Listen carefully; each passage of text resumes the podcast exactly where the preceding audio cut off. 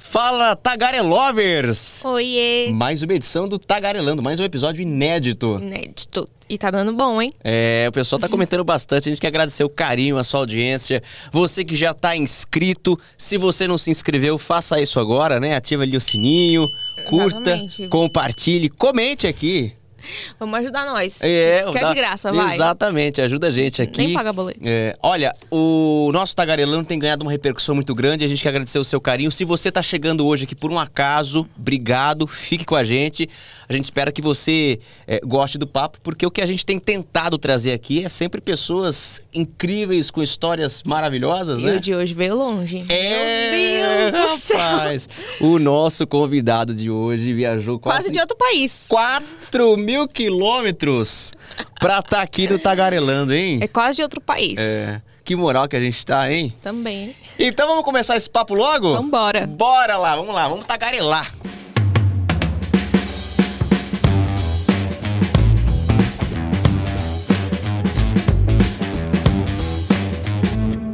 É a primeira vez que o Tagarelando recebe um convidado que veio de longe, né? Muito longe, ele mas veio, muito longe. Ele veio de Manaus aqui para São Paulo, especialmente para bater esse papo com a gente.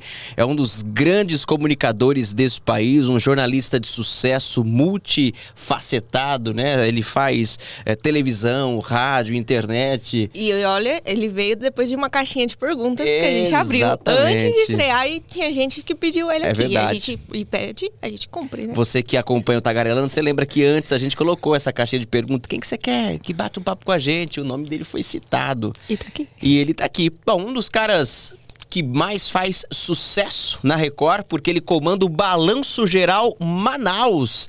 Viajou pra tagarelar aqui em São Paulo, o nome dele é Paulo Carneiro. Bem-vindo! E aí, Lucas, Paloma, rapaz, bom, tô feliz demais com o convite, você viu, né? Vim de longe, atendi de pronto o pedido, feliz de estar aqui com vocês, parabéns pelo projeto. Eu tô aqui acompanhando cada convidado que vem, é um prazer estar aqui pra gente poder bater esse papo. E confesso pra você que desde o convite eu tô treinando o nome, Tagarelando. Pra não falar, pra não falar Tagalerando, né? Isso, do é. que F C vem, né? Tipo um trava-língua. Isso ainda meteu um Tagarelovers, é. um Tagarelovers, que eu falei, cara, eu vou treinar pra poder falar. Então também. Vai, fala, Taga... Tagarelovers. Ah lá, tá vendo? Saiu, saiu. E agora você é um Tagarelover também. Ah, pronto, tem carteirinha? Tem, tem, é, tem. Tem pulseirinha. É, isso Uma. aí. Legal tá aqui, cara. E aí, como foi de viagem? Cara, é longe, né? É, é longe. Foi, foi uma viagem tranquila. As pessoas não têm muita noção disso, né? É, eu, eu até confesso que não tem, porque eu sou de Goiânia. É, ali, tá ali no centro-oeste. Me mudei depois pro Tocantins, que virou o norte, né? E aí a gente ouve sobre a região norte e tal. Então eu confesso pra você que eu não tinha muito essa noção, apesar de ter morado no Pará, tava falando pra vocês aqui. E aí quando eu recebi o convite pra Manaus, descobri Manaus, essa potência, essa, sabe, essa loucura, esse caldeirão que é Manaus. Mas realmente é longe. É longe, gente. É longe. Você tava dizendo que é mais, é, é mais perto ir pra Miami. Miami do que pra São Paulo, né? Exatamente. Cê, que loucura, né? Doido isso. Não, e são vários outros países ali que tem perto ali que você pode ir que tá do lado, né? A Venezuela tá do lado, a Colômbia tá do lado, o Peru tá do lado. Né? Lá no, no, no extremo, ah, eu acho que oeste agora do estado, a gente tem a tríplice fronteira, que é Peru, Colômbia e Brasil.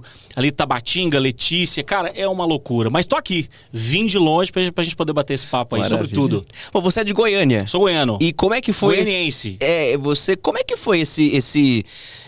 esse passo a passo, porque você saiu... Você de... saiu muito novo, né? Você saiu com dezenove anos. dezenove anos. Né? E de lá você não parou, né? Foi. Foi rodando aí. É, então, eu sou de uma família de comunicadores. O meu avô era locutor, o meu pai é locutor, o meu irmão é locutor. Então, eu não tinha, não tinha meio que pra onde ir. A gente, as nossas brincadeiras, quando a gente era criança, eu e meu irmão, era de rádio.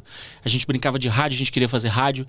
E aí, aquilo ficou na minha cabeça. E aí, meu pai, em oitenta e sete, meu pai... É, foi transferido de Goiânia. Meu pai era apresentador de, de telejornal também. Meu pai tá na ativa, tá no ar há trinta anos, com o primeiro lugar no programa de rádio que ele faz lá no Tocantins. E ele foi, ele foi convidado para poder é, ir para o Tocantins. Na verdade era Goiás, ainda era o norte goiano, porque o Tocantins, o estado de Goiás foi dividido em oitenta e nove. Então ele foi ali em oitenta e sete para oitenta e oito e seguiu o caminho dele. E eu fiquei com a minha mãe ali em Goiânia, ele lá em, em, eles se separaram, e meu pai em Araguaína. Mas assim, eu de olho na comunicação, né? A comunicação tava ali no sangue, não tinha oportunidade de fazer outras coisas. Aí fui pra arte primeiro, eu tive uma banda de pagode e tal, era uma coisa que é mais próximo da comunicação. Já que... vejo de tudo, já. Não, eu, inclusive na época que eu tinha a banda de pagode, eu trabalhava no supermercado como pacoteiro, então eu era pagodeiro e pacoteiro. E pacoteiro. É o primeiro, ao mesmo tempo. E você cantava ou você tocava instrumento? Eu cantava, cantava, eu, era, eu tinha o cabelo platinado, eu usava, eu usava roupas laranjas e óculos também, eu era fã do Salgadinho, eu jurava que eu era o Xande também. Você imagina? E passava longe, mas eu, eu, eu acreditava, eu chegava a fazer show descalço. Porque ninguém sabia se porque eu não tinha o tênis ou porque se eu queria mesmo me parecer com o Xande. Então, eu tinha ali, eu acho que era a porta mais próxima que eu tinha de, do contato com as pessoas, já que eu não tinha oportunidade no rádio, eu era, né, um moleque e tal, eu tinha quinze, dezesseis anos. E aí eu fui nessa, né, mas assim, de olho, de olho. E aí um dia, depois de, sei lá, tomar oitenta e dois canos é, dos, dos contratantes da banda de pagode, eu já com dezoito anos, dezoito para dezenove, eu falei, cara... eu vou embora, vou, eu vou... Aí liguei pro meu pai, falei, pai, e aí? Pô, o que você tá fazendo e tal? Ele falou, eu tô em Palmas. E olha, ele tava em Araguaína, e Palmas é a capital do Tocantins. Ele falou, cara, tem um cara aqui que faz um personagem na rádio, e ele tá indo pra Goiânia, tem essa vaga. Você quer fazer o teste? Porque era metido engraçadinho e tal, ali na banda. Aí fiz o teste. Fui pro Tocantins, passei no teste e tô até hoje, cara. E aí uma coisa puxou a outra e foi indo, assim. E como é que você chegou a Manaus? Aí, ó, depois, de, depois desse tempo, depois do rádio, em dois mil e três eu fui pra T V. Em dois mil e dois eu comecei no rádio com dezenove anos, em dois mil e três eu fui pra T V como repórter ali em Palmas. É, e fui passando pelas T Vs e tal, e depois eu entrei na faculdade, me formei. E aí me estabeleci, assim, escolhi o jornalismo. O rádio sempre teve presente na minha vida, mas a T V tomou ali um protagonismo.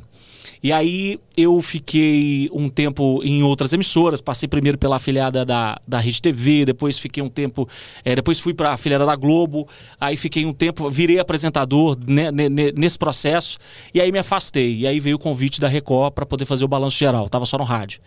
É, do Balanço Geral Palmas, eu fui, recebi um convite para apresentar o Balanço Geral É, da T V Sucesso no interior de Goiás. Aí eu fui para Goiás, porque eu sou de Goiânia, fiquei em, ali em Jataí oito meses, resolvi voltar.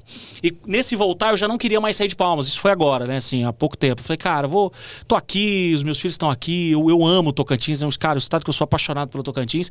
E aí, de repente, nessa, nessa minha ida para para Goiás, eu tive contato com algumas pessoas da Record, porque é, pessoas que têm uma ligação com as afiliadas, né? E essas pessoas me viram e aí um dia pintou a oportunidade, falou, cara, vai rolar uma vaga para Manaus, bora? Aí eu falei, pô, não conhecia Manaus, mas aí eu, é o que eu, que eu falava para vocês aqui em off. Eu tinha, eu via uma oportunidade de sair de uma afiliada para uma emissora própria, já que né, a Record Manaus começou em dois mil e dezenove, né, uma emissora nova com muitas possibilidades. E aí eu falei, cara, eu vou, vou aceitar o desafio e foi. E isso foi no final de dois mil e vinte e um. E aí tô lá até hoje, né? Eu espero que depois desse programa eu continue lá. Tem vontade de vir para São Paulo? Ah, eu acho assim, eu acho que todo mundo que faz, que, que trabalha com T V, a gente, São Paulo, Rio, o eixo aqui, Sudeste, é um, uma coisa que a gente almeja, né? É, mas eu acho que com o passar do tempo, assim, deixa eu explicar para vocês como é que isso funciona na minha cabeça. É, eu, eu acho que com o passar do tempo a gente vai se moldando, como, principalmente como um apresentador. Porque no, no começo, o que, que eu tinha na cabeça? Na minha cabeça, para ser um bom apresentador, eu precisava ter uma, uma, uma, uma aparência legal, uma roupa legal, uma voz legal. Não que isso não seja importante, mas eu ficava apoiado nisso. Com o passar do tempo, eu descobri que o, que, que o conteúdo que você gera e é com, a, com a originalidade que você gera vai te levar mais adiante. Casado com a aparência, com a voz, mas isso fica em segundo plano. E eu acho que isso acontece nesse, nessa questão de ir para longe. Então, por exemplo, num primeiro momento você pensa, cara, pô, eu quero ir para São Paulo, eu quero fazer, eu quero ir para o Rio, eu quero ir num primeiro momento. Mas depois você começa a conquistar coisas no lugar que você tá que valem muito, entendeu? Então, por exemplo, o caminho que eu tô trilhando em Manaus me deixa feliz. É óbvio que se tiver um convite para São Paulo, são poss possibilidades assim como foi para Manaus, a gente fica feliz, né? Mas eu me sinto feliz, me sinto realizado. Aquele negócio do chegar lá, pô, você chegou lá, eu cheguei lá, sabe? Eu fui convidado, eu trabalho numa grande emissora, eu falo pra muita gente, né? Manaus é a sétima maior cidade do país, com um potencial gigantesco, com uma disputa entre as emissoras gigantesca. Então, quando eu olho pra trás, eu faço essa leitura. Ah, você chegou? Cheguei. Então, é, se vier o convite eu fico feliz, mas não é uma coisa assim que, nossa, sabe, se eu não chegar, eu não, eu não completei a minha carreira. Não, hoje eu já não vejo mais assim. Não vai ser aquele cara, aquele cara frustrado, não, né? Não, é, é, vai ser lucro, coisa, né? É, entendeu? Eu acho que faz parte do processo. Mas se não vier, tudo bem também. É, é importante que você é feliz ali como você tá, onde você tá e, e tem orgulho da, da história que você tem é, construído, né? Só Isso, você sabe cara. a batalha que é. Não é fácil, né? E quando você chegou em Manaus, você teve alguma... É, dificuldade? Tem, assim, é óbvio, porque tem uma adaptação, né? Primeiro, eu queria... Eu, o, o Balanço Geral é um programa muito próximo das pessoas, então eu precisava entender o que, que o público manauara gostava de ver na T V. É, e não que eu fosse fazer um personagem para me aproximar deles, mas eu ia, a gente ia direcionando o conteúdo que a gente gera. E no começo, né, a gente, assim, por exemplo, diferente do Balanço Geral Palmas, onde a gente tinha muita comunidade, o Balanço Geral Manaus é um programa mais polícia, entendeu? E aí você tem que virar a chave. Então eu era, eu, eu sempre fui, né, com a piada aqui na, na ponta da língua e tal. Eu não consigo fazer piada com morte. Não consigo. Não, não, não gosto. Tipo assim, não sou eu. Então o programa ficou um pouco mais sério. Mas eu, aos poucos, eu vou, eu vou me aproximando das pessoas. E como é que eu sinto isso? No dia a dia mesmo, sabe? Quando as pessoas começam a me ver e falam, pô, Paulo, legal aquilo. Ou quando eu vou fazer uma reportagem, que eu tô na rua também direto, a pessoa, pô, se, pô, se aquele dia você veio aqui, a gente conseguiu a resposta. Então, eu acho que a resposta vai vindo. Mas no começo tem sim, tem a questão do sotaque, né? Por exemplo, eu, quando eu tô muito à vontade, eu sou goianão total, sabe? Goianão, porta, portão, minhas mãos, meus pés. Mas eu tento dar uma segurada, eu tento dar uma neutralizada. E o manauara, eu até comento, a minha esposa que é jornalista tá aqui assistindo a gente, gente, eu até comento com ela, o manauara, cara, ele, ele independente da, de, da classe, de quem seja, ele articula muito bem as palavras. O manauara se coloca muito bem. A gente vai, por exemplo, entrevistar uma pessoa muito simples, que tá passando por um problema no bairro que ela mora e tal, e ela, e ela, ela desenha esse pensamento que eu fico impressionado, assim, por que, ah, Paulo? Ah, porque a pessoa que mora num, num lugar mais simples não pode desenhar? Não, é porque a gente convive com outras realidades e sabe a dificuldade que é, e é impressionante. Então, eu tento achar o meio termo. Agora, Eu, eu, eu patino todos os dias, porque tem muitos nomes indígenas, né? E aí, que, que às vezes o que está escrito lá não é a pronúncia. E aí, só que eu tiro sarro disso também, sabe? Tem, eu, eu tento trazer pro, pro bom humor. Eu não tento disfarçar. Quando eu erro, eu erro. E a minha diretora, é, a Erika, que é uma grande diretora que está lá há quarenta anos comandando programas em Manaus, ela, ela sempre me salva. Jogo na pra ela. Erika, me ajuda aí. Como é que é o nome desse negócio aqui? Ela vai e fala e eu, eu trato, trato com naturalidade, assim. Mas é um desenho. É uma construção diária. Sobre essa mudança de estado, a gente estava pesquisando sobre você e tudo mais, e apareceu a publicação do Insta, do Balanço Geral, te anunciando e tudo mais, e tinha muitos comentários ruins, mas não por causa de você, Sim. mas porque o pessoal falando assim, ai, esse povo não valoriza quem é daqui, tem que trazer de fora, não sei o quê. Essa rejeição do público, você sentiu com você também? Então, eu confesso pra você que eu não lido muito bem com, com, com os haters. Sim. Não que nesse caso não eram haters, mas eu entendi isso. Tipo assim, hum. essas coisas mexem comigo ainda, entendeu? Então, por exemplo, eu vou dar um exemplo exemplo de que hoje é sexta-feira. Eu tava no ar quarta-feira e Manaus, infelizmente, a gente tem muitos registros de linchamentos. Muitos. É uma coisa impressionante. Pelo menos um por semana a gente... Tô dando aqui um, uma estatística, né? No achismo e tal, mas são muitos casos. E aí a gente fez uma reportagem especial falando sobre isso, né? Porque pessoas inocentes são atingidas e, gostando ou não, é um crime. As pessoas não podem fazer isso. E eu digo isso, gente, é crime. Você tá com raiva, porque você não aguenta mais ser assaltado, ok, mas é crime. Então você tá sendo filmado, você pode responder por isso. Então, é essa... fazer justiça com as próprias mãos. É, era Pagar minha... o mal com o mal, né? É, tipo assim, a gente vai voltar pra quando, né? Tipo, que a gente vai, vai resolver isso. E aí, um cara foi no meu Instagram e me detonou. Ah, quero ver quando o cara entrar na sua casa, seu hipócrita. Cara, eu tava no ar, aquele me tirou do... Eu abri o microfone e falei, deixa eu te falar, meu amigo, você que mandou sua mensagem aqui pra mim? Eu sei que... Mas eu falei numa boa com ele, falei, vamos, assista a reportagem aqui, vamos discutir. Então, tipo assim, eu, eu, não, eu, não, eu não consigo conceber essa ideia de que porque você tá no ar ou tá exposto, as pessoas acham que tem o direito de entrar lá no seu Instagram e te ofender, cara. Então, tipo, isso mexe comigo. Com relação aos comentários, quando eu vi, eu entendi também o porquê. Porque o Cleiton, que era o apresentador que saiu, era um cara muito querido em Manaus. Um cara que tem, sabe, vinte anos que está em Manaus. Então eu entendo isso. É, pô, as pessoas ficam chateadas, porque o cara é de lá. Mas aí ninguém vai entender é, essa questão de linha editorial, de direção da diretoria, que não cabe a gente, né? Nós somos operários da comunicação. Assim como eu, Cleiton, eu recebi o convite, o Cleiton recebeu outro. Então a gente faz esse giro. Mas para o público não é assim. Então quando eu vi, num primeiro momento você fica chateado. Pô, a galera tá... né? Mas depois não. Hoje em dia a gente tem muito mais comentários positivos, né? As pessoas entenderam, o Cleiton tá lá no ar, em outro canal, tem o público dele e tá tudo bem, entendeu? Mas é difícil mesmo. Eu, eu preciso aprender, ter essa inteligência emocional que eu ainda não tenho. Mas é...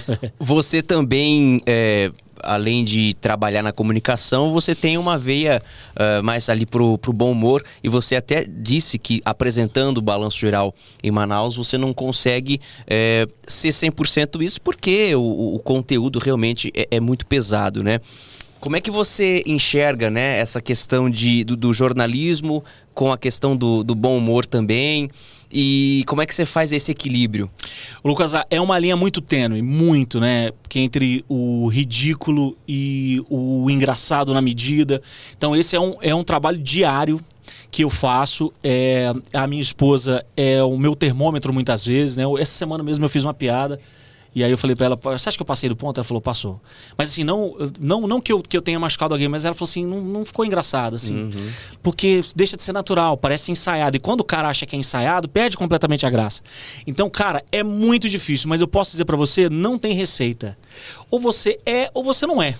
Então eu meio que vou no que eu acho, entendeu? E na uhum. maioria das vezes eu acerto, né?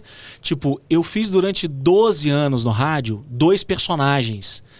Eu fiz programa de humor durante doze anos, então, inclusive foi difícil desvincular isso quando eu fui pra T V, porque as pessoas olhavam e falavam, cara, vai ficar, ficar esperando uma piada. E o primeiro jornal que eu fiz era o jornal de bancada, que era o Bom Dia Tocantins, gravata e tal, e, e os meus amigos falaram, Paulo, fica esperando você fazer uma piada no meio do jornal, cara. E na Globo? Na Globo. O, a, a Globo é, tem adotado um perfil mais solto, é, é, recente. Isso, naquela, isso no... em dois mil e treze. Então, dois mil e treze nem é tanto tempo assim, mas é. assim, não era, né? É. A Globo agora, você percebe os âncoras, os apresentadores ali um pouco mais soltos, fazendo um pouco mais de brincadeira com o repórter, mas também é tudo na medida, né? É, e, é, e, é, e é muito difícil mesmo. Então, a gente, eu falava aqui pra você, eu não consigo, por exemplo, tirar onda com, com bandido. Assim, óbvio que se, se a gente fala, ah, sei lá, você pega um bandido, não que é o caso que eu fiz a piada, o cara que tava, o cara, ele foi contratado pela concessionária de energia pra poder prestar um serviço e ele tava fazendo gato na casa dele, tipo, é ridículo, né? O cara tava ali, enfim, aí eu fiz uma brincadeira com isso. Agora,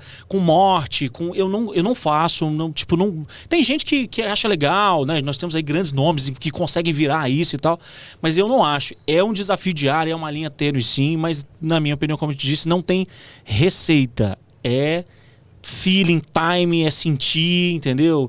E de vez em quando eu vou aqui esperando também a minha diretora. Não, parou, menos. Ei, passou, hein? Tá, beleza. Tá. Conta pra gente os segredinhos de quem fica no seu Cara, ouvido. É um... Quais são as, as ordens ou as broncas que você é... recebe? Eu, eu, assim, cada, cada, cada editor, editor-chefe tem uma pegada, né? A Erika, que é que tá comigo agora, a Erika é ligada no duzentos e vinte, cara.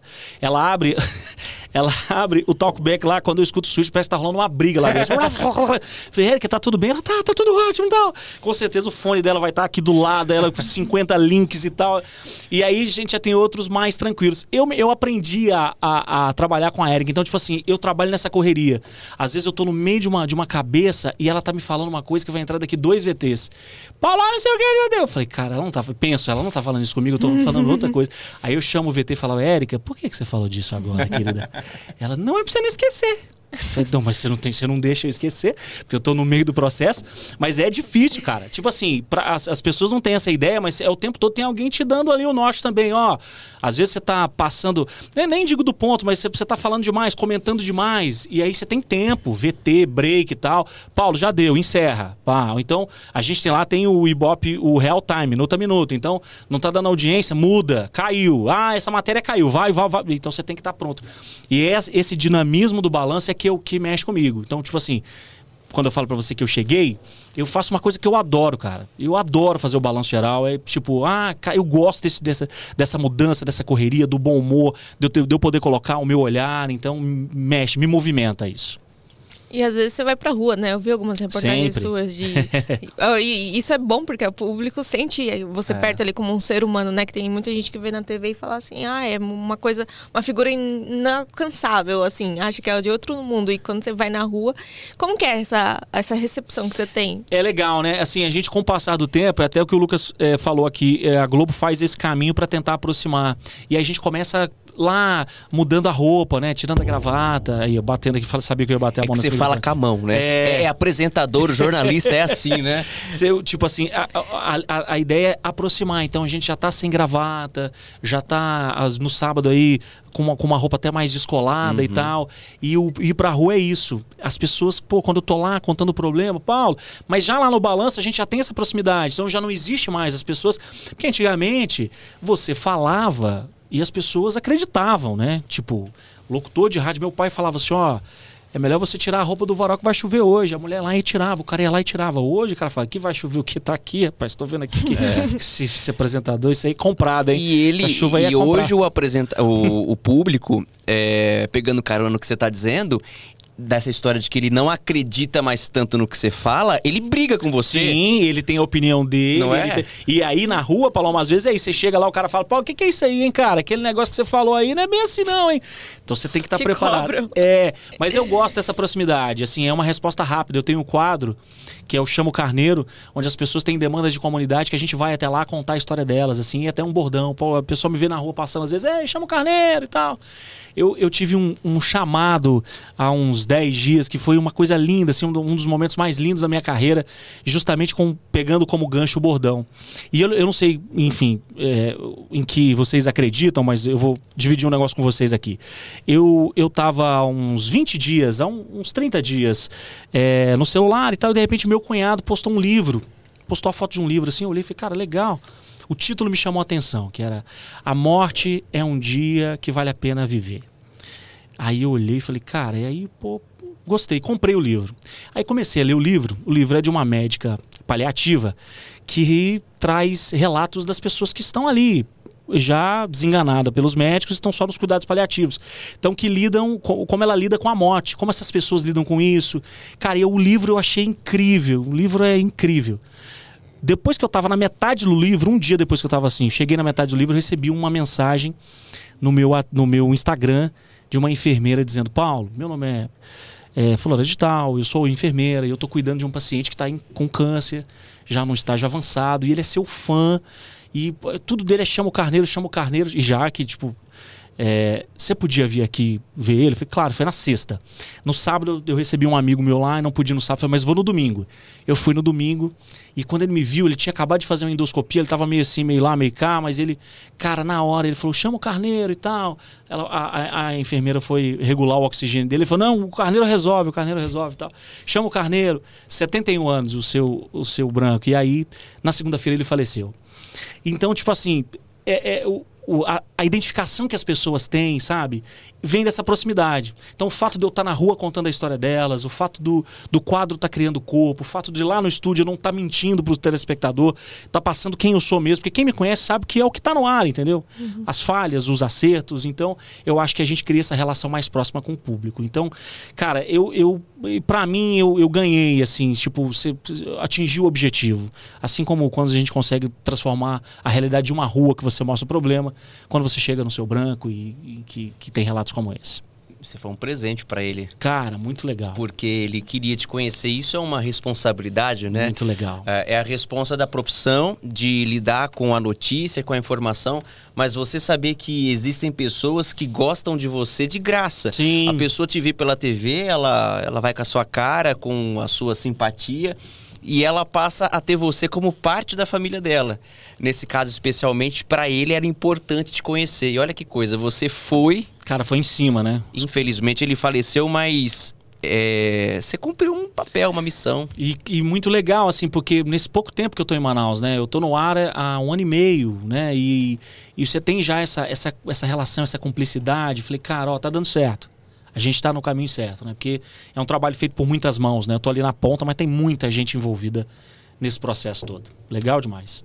Teve alguma história ao longo dessa, desses seus anos de profissão, É, que você lembra e que você conta com muito orgulho, que foi assim, sei lá, não falo nem numa grande cobertura, pode ser até uma história como essa, assim como você disse que foi visitar um paciente que era seu fã, e que aquilo te motivou ainda mais, porque eu imagino que você, assim como, né, todos nós, temos os nossos dias que a gente faz uma série de questionamentos, a gente pensa se está valendo a pena, porque é muito árduo o trabalho, porque muito, é né, muita cara? responsabilidade, muita cobrança, nem sempre você está bem, às vezes está com um problema familiar, não sei, mas alguma coisa que você fez, experiência que você passou e falou, não...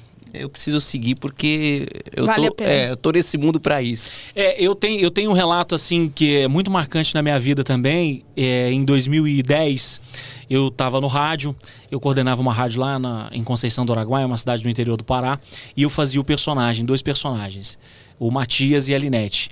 E o Matias era um personagem assim, um matuto, um cara simples, mas muito próximo das pessoas, mas muita coisa minha mesmo, sabe? Acho que todo mundo tem um pouquinho do Matias e todo mundo tinha um pouquinho da Linete, que era uma figura mais assim, ácida, né?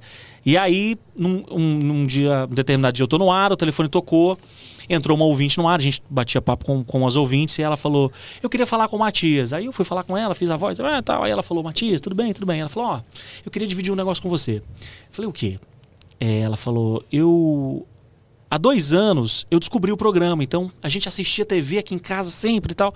E o programa era do meio-dia às duas. Ela falou, nessa hora do programa, a gente não vê mais T V, a gente para pra te ouvir, eu e a minha filha, a gente se diverte, cara, mas a gente ri tanto, assim, o nosso dia tá, sabe, tá, tá completo quando a gente ouve você. E eu queria te dizer que eu acabei de voltar do enterro da minha filha. Aí eu aqui, né? Eu falei, convo... E aí eu dei, ela falou, ela tava com, com um problema de saúde e tal e tal, mas eu sabia que nesse momento aqui do meio-dia às duas, que era o momento que a gente ria junta, nesse momento, onde quer que ela esteja, ela deve estar tá curtindo isso. E a mulher assim, firme, sem, sem titubear em nada. Então, muito obrigado pelo tempo que você, nesses dias difíceis para ela, que você colaborou, muito obrigado pela alegria que você levou. Então, naquele dia... E eu entendi que a gente que tem um microfone, que tem o privilégio de ter um microfone para falar com humor, ou num programa de rádio, ou nas ruas, contando história, enfim, como, como, quer, como, como quer que seja, a gente tem uma responsabilidade muito grande. Então, acho que para mim o start vem daí. Falei, cara, olha só, a gente não tem ideia onde a gente está chegando, para quem a gente está falando, de que forma a gente mexe com a vida das pessoas. Então é preciso ter responsabilidade com o que você fala.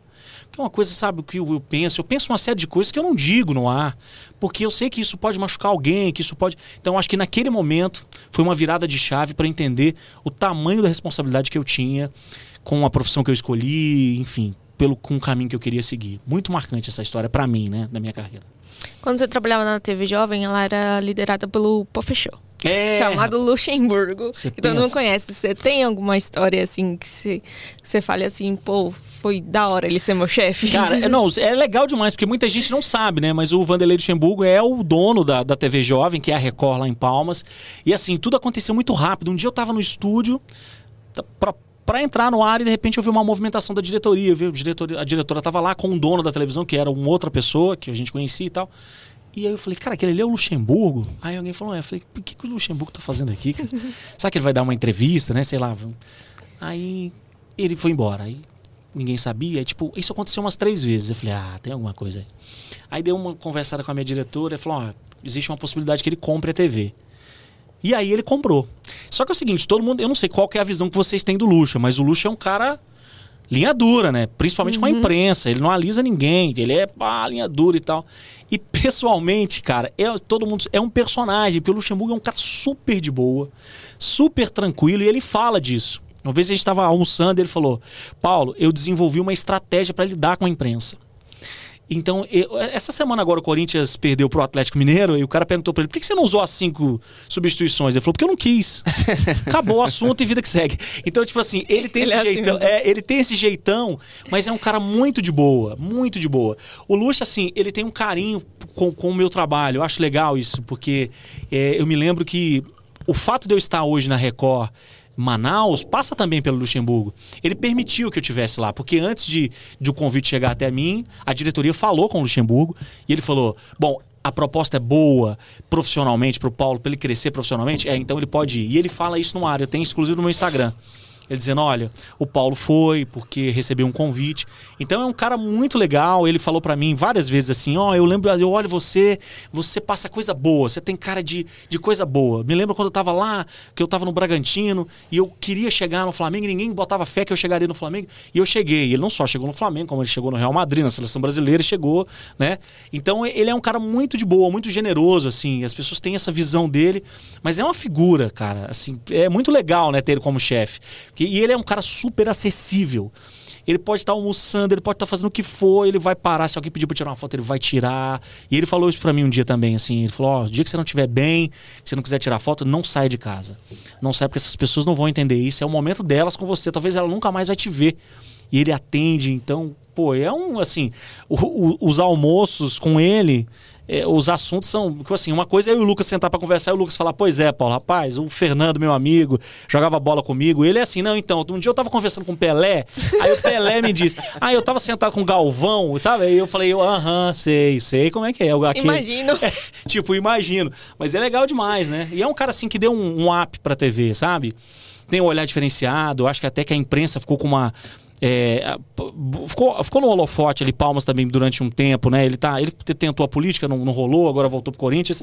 Mas eu acho legal, assim, é, é legal ter o Lucha como chefe ou como ex-chefe, né? Diferentão. E é, dif e é diferente porque a gente tá acostumado com o Luxemburgo é, dirigindo times, clubes esportivos, e também nunca me passou pela cabeça que ele teria interesse, de repente, em ter uma emissora de televisão. Não é? Porque, de certa forma, ele precisa viver aquilo também. Sim, né? ele, ele teve até programa lá. Ele fez o Rotas, Tocantins.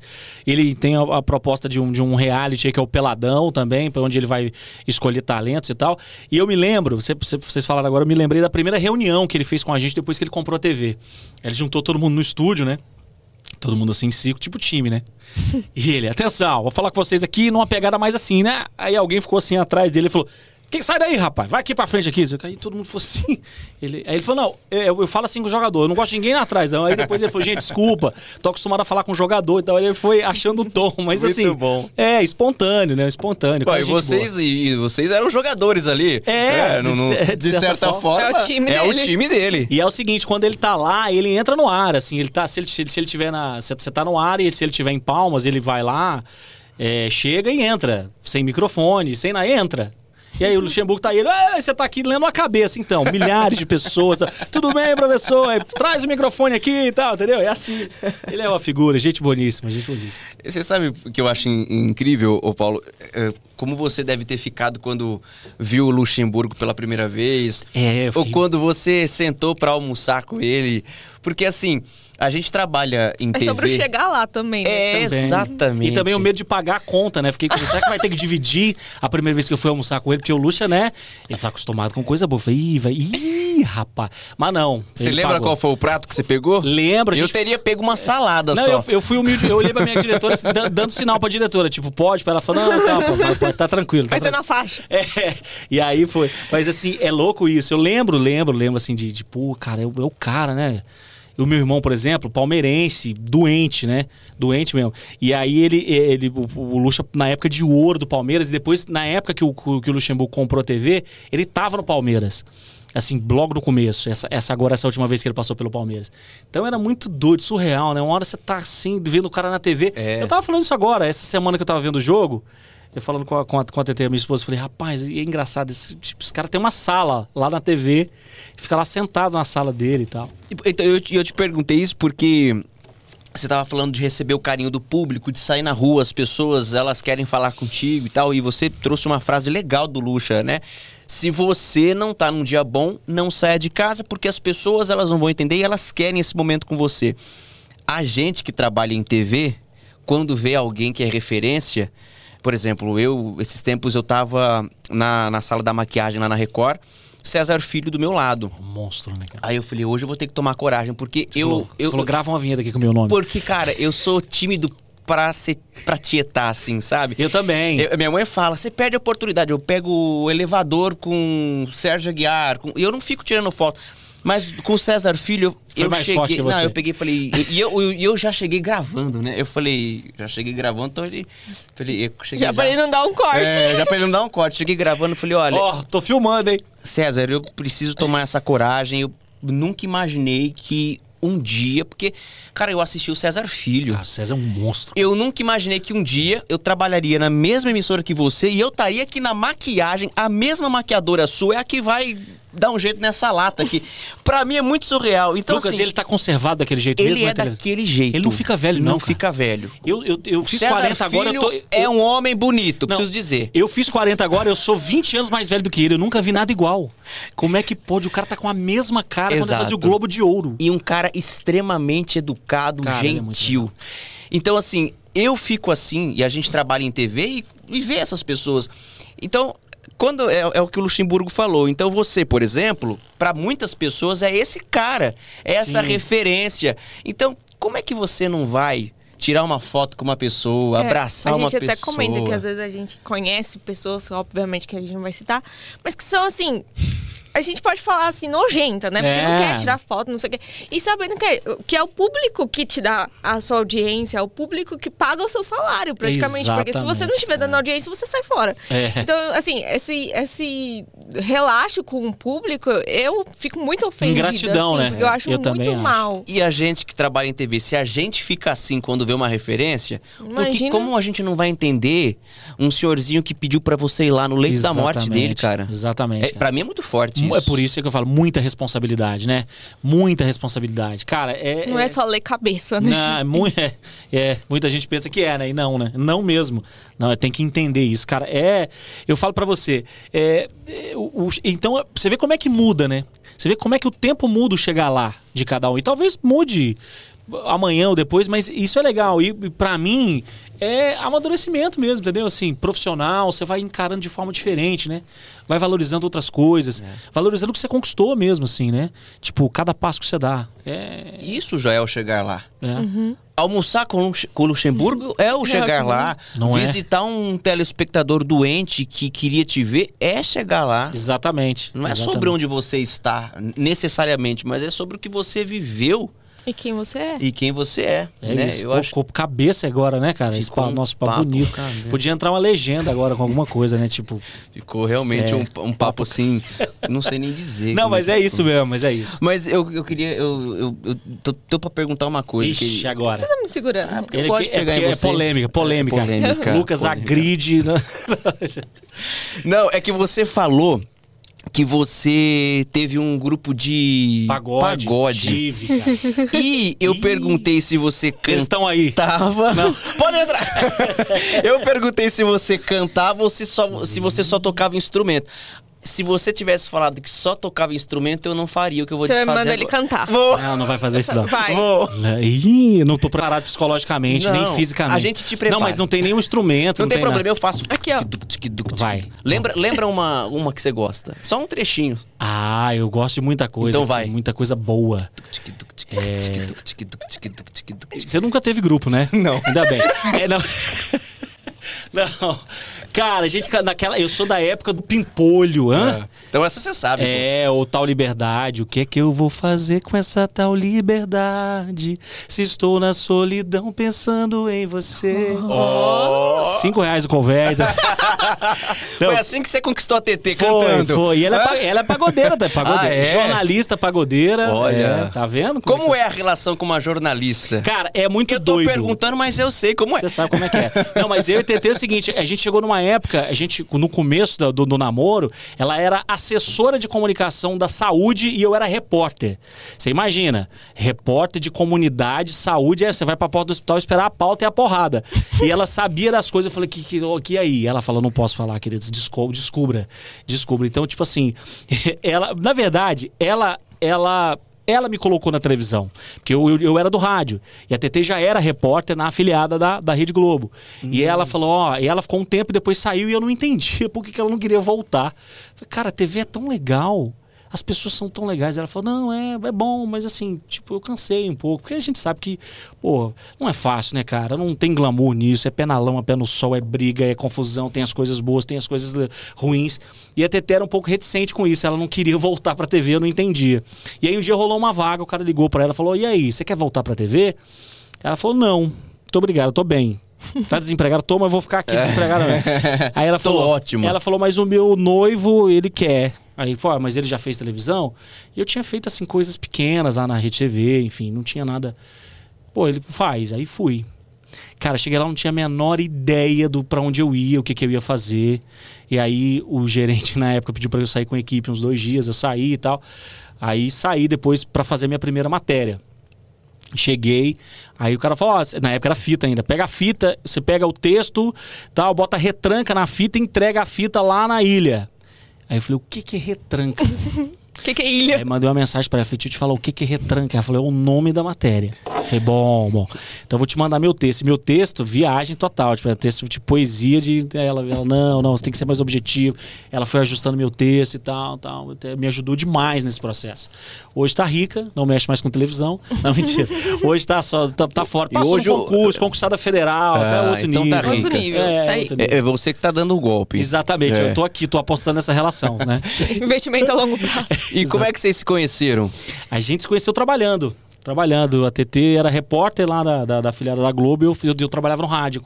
Nos conhecemos nas pautas da vida. E aí, depois de muito tempo, a gente era amigo mesmo, assim, amigo, brother, sem, né, sem segundas intenções.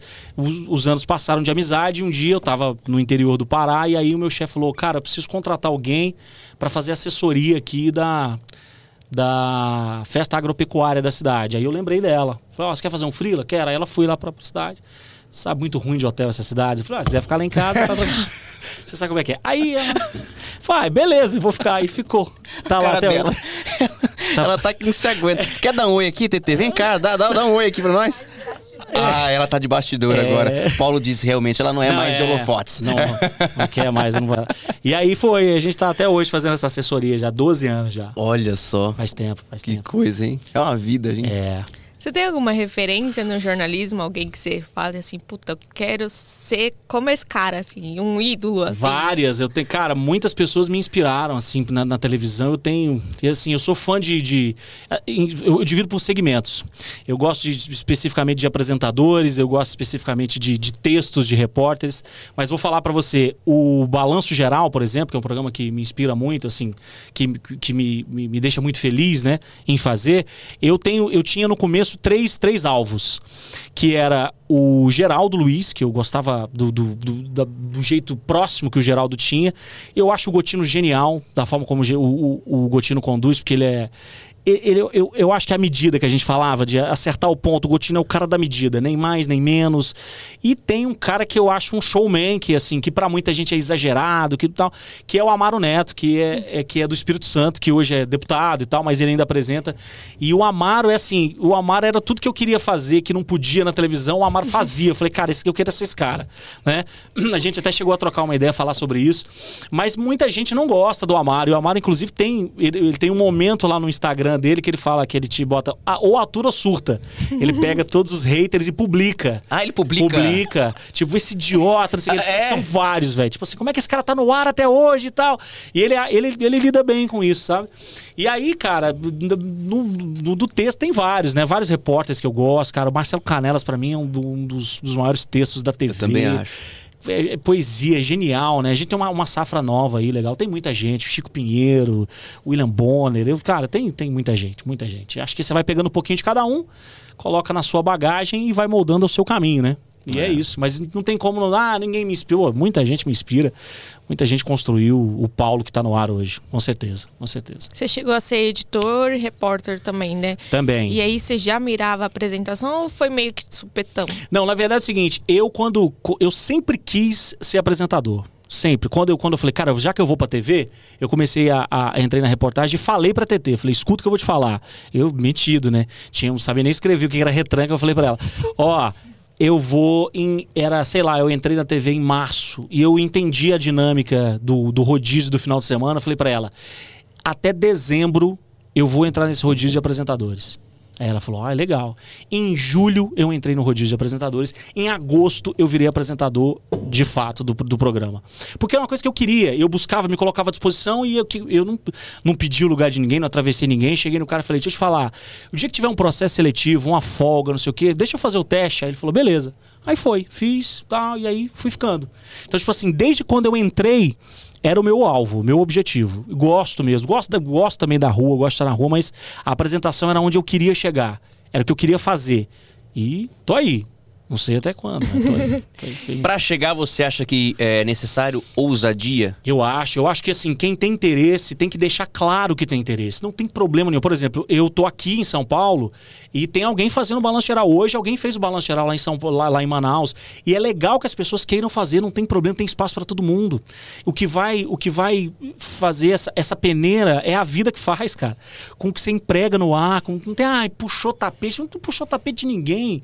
Tipo assim, todo, se você que tá, que tá acompanhando a gente aqui, que eu quero fazer isso, se coloque à disposição. Só que é o seguinte, o começo, meu irmão, o começo é difícil. Você vai ter que fazer mais do que os outros, você vai ter que fazer de graça, você vai ter que fazer pela metade do preço, você vai ter que fazer. Eu fiz tudo isso, eu, fiz, eu ralei muito.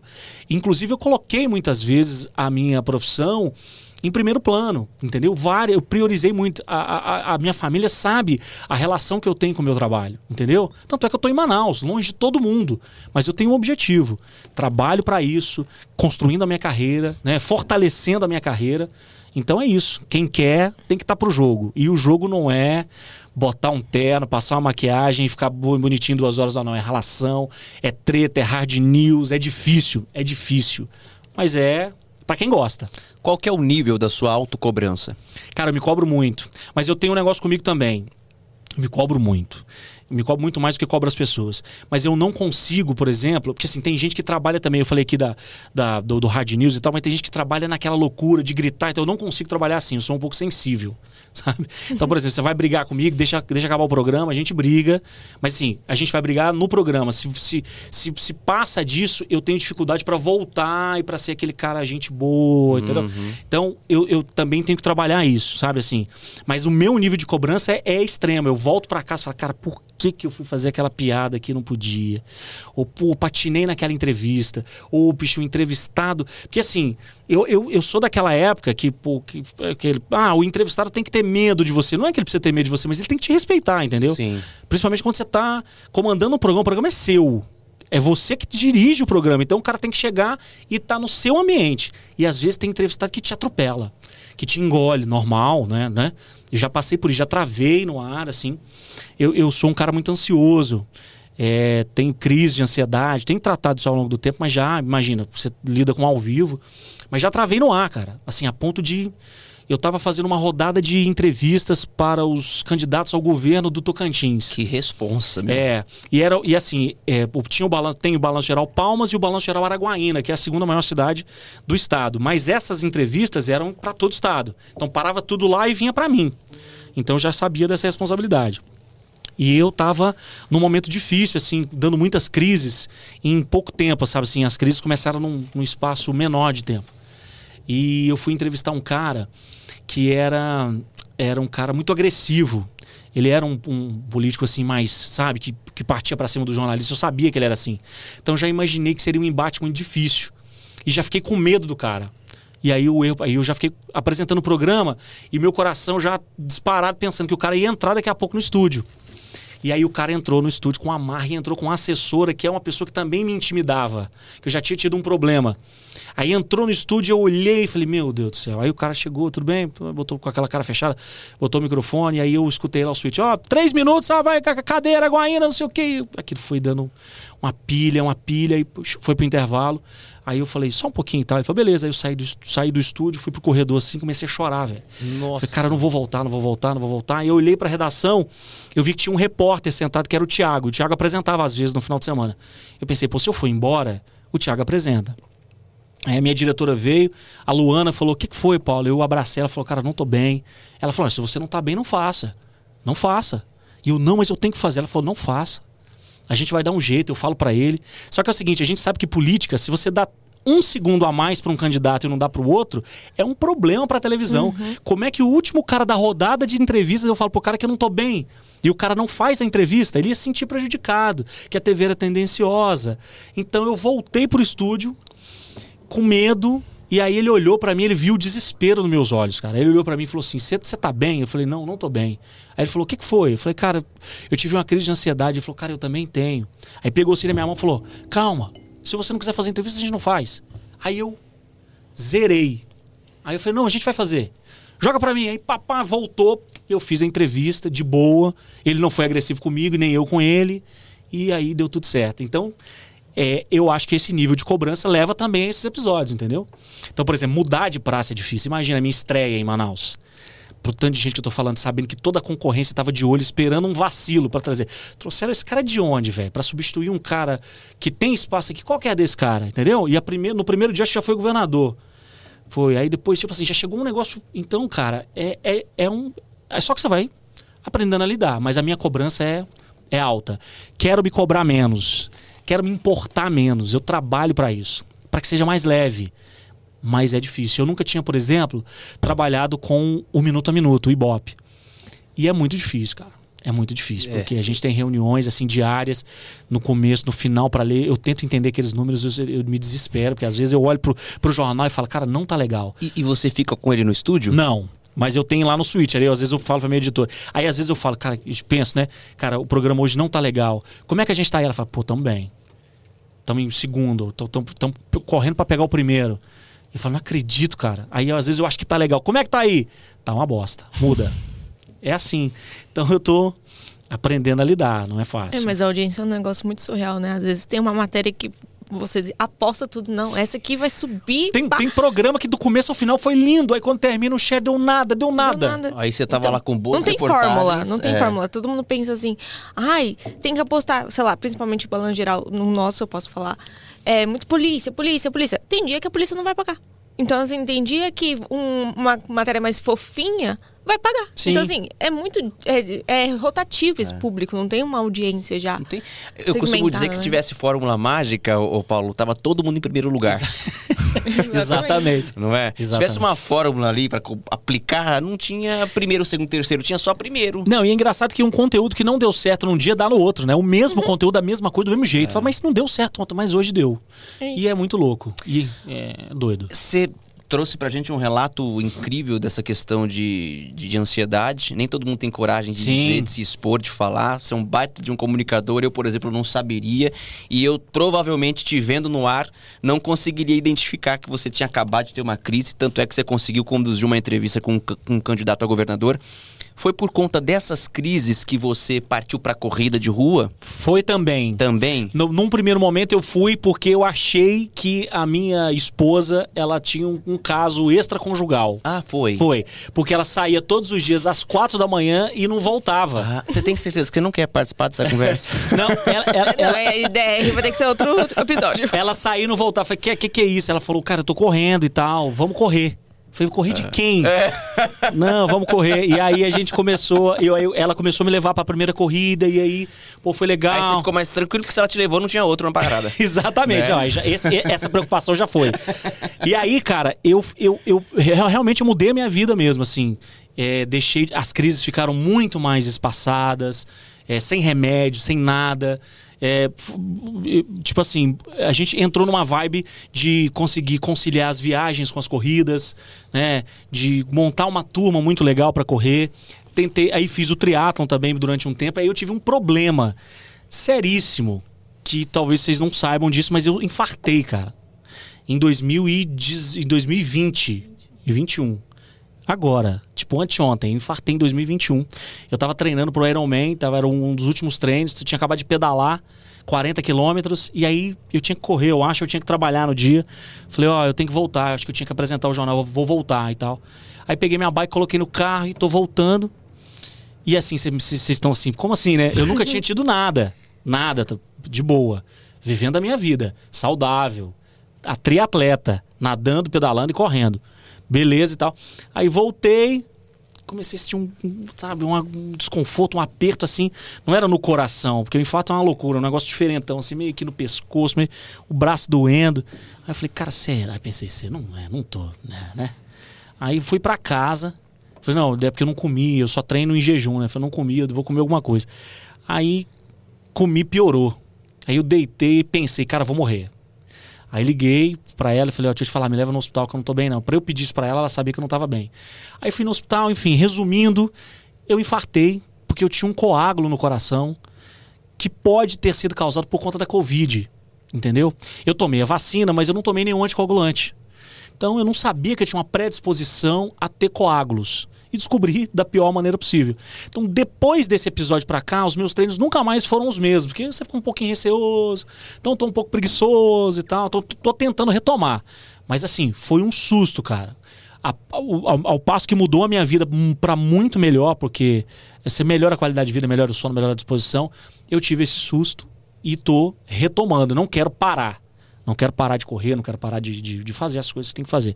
Eu até, depois do, do episódio eu vendi a minha bike, então eu só corro e nada às vezes e tal, mas assim, o meu esporte hoje é a corrida. Eu fiz de tudo, eu joguei futebol, eu sou faixa verde de, de, de taekwondo, de kickbox, eu, eu, eu, eu tento fazer alguma coisa, me movimentar. Mas foi um susto, você pensa, eu tava com trinta e oito anos... Muito novo. Tipo, nunca tinha tido nada e de repente a vida dá um tapa e passa um filme na cabeça. Mas né? Hoje você tá bem, né? Não sei. É. Quer dizer, nesse momento... Nesse eu momento gente, eu tô respirando. Não tem um SAMU ali atrás, não. É. Não, eu tô bem, tô bem. Tipo assim, tô aí, faço exames periodicamente, tô bem, tô bem. E você viaja pra participar de maratonas, é, inclusive a gente tá aqui em São Paulo também, né? Pra poder fazer uma meia maratona. Legal. A gente vai fazer uma meia maratona aqui, enfim... É, e a gente correu provas aí, né? Fizemos, fizemos uma prova linda na Holanda, tipo assim, sabe? Aquele lugar que você vai pra... Ah, então a corrida faz parte do nosso, nosso dia a dia, né? Assim, dos treinos. Mas eu confesso pra você que ainda tô um pouco fora de forma depois do, do susto. Mas recomendo. Quem não tá aí paradão, né? Porque a gente já nunca imagina o que vai acontecer com a gente, é. né, cara? Oh, tá, mas acontece, a conta chega, então é, é bom se movimentar. Até acontecer, né? Você não espera. Né? Ainda mais... ficou um pouco preocupada, eu, eu senti. É. Faz eu tempo que você não faz exame ou não? Faz. É. Gente... Será que você tá bem? Não sei, tem ah, um tanto de raiva que eu passo. É. Tem isso.